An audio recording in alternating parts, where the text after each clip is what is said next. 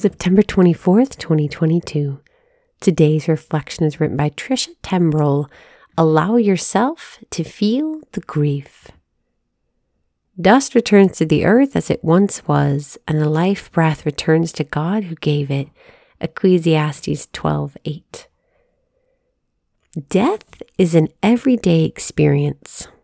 The small sacrifices you make for family or friends are sometimes a conscious, yet often unconscious, dying to self. We experience small deaths when a beloved friend moves, or a child leaves the nest, or when you retire, or the career you put your blood, sweat, and tears into comes to an end. Life may not end, but it's dramatically altered, leaving a hollow space we don't quite know how to fill. Then there is death, when dust returns to the earth as it once was, and the life breath returns to God who gave it. Ecclesiastes 12:8. This death causes a rupture in the earth's atmosphere in your soul, leaving a cavern deep within the recesses of our hearts. Grief is hard. It comes out of nowhere, triggering emotions you've never suffered and memories that invoke joy and trauma sealed away. A song on the radio, the aroma of perfume or cologne, or even the taste of your grandma's Christmas punch can open up the floodgates of emotion. We must remember we are the resurrection people.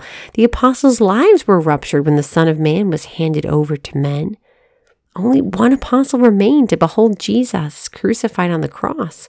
The apostles even locked themselves in the upper room to grieve the loss they felt before Jesus passed through the door and offered them peace.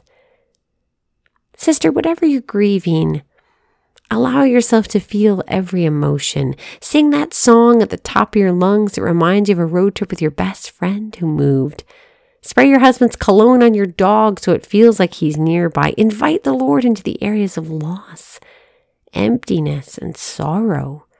He wants to meet you there to heal you and reveal the joy of resurrection. Yes, grief is complicated, but when God is holding your hand and revealing His eternal plan, you can display your wounds and surrender them to the Lord.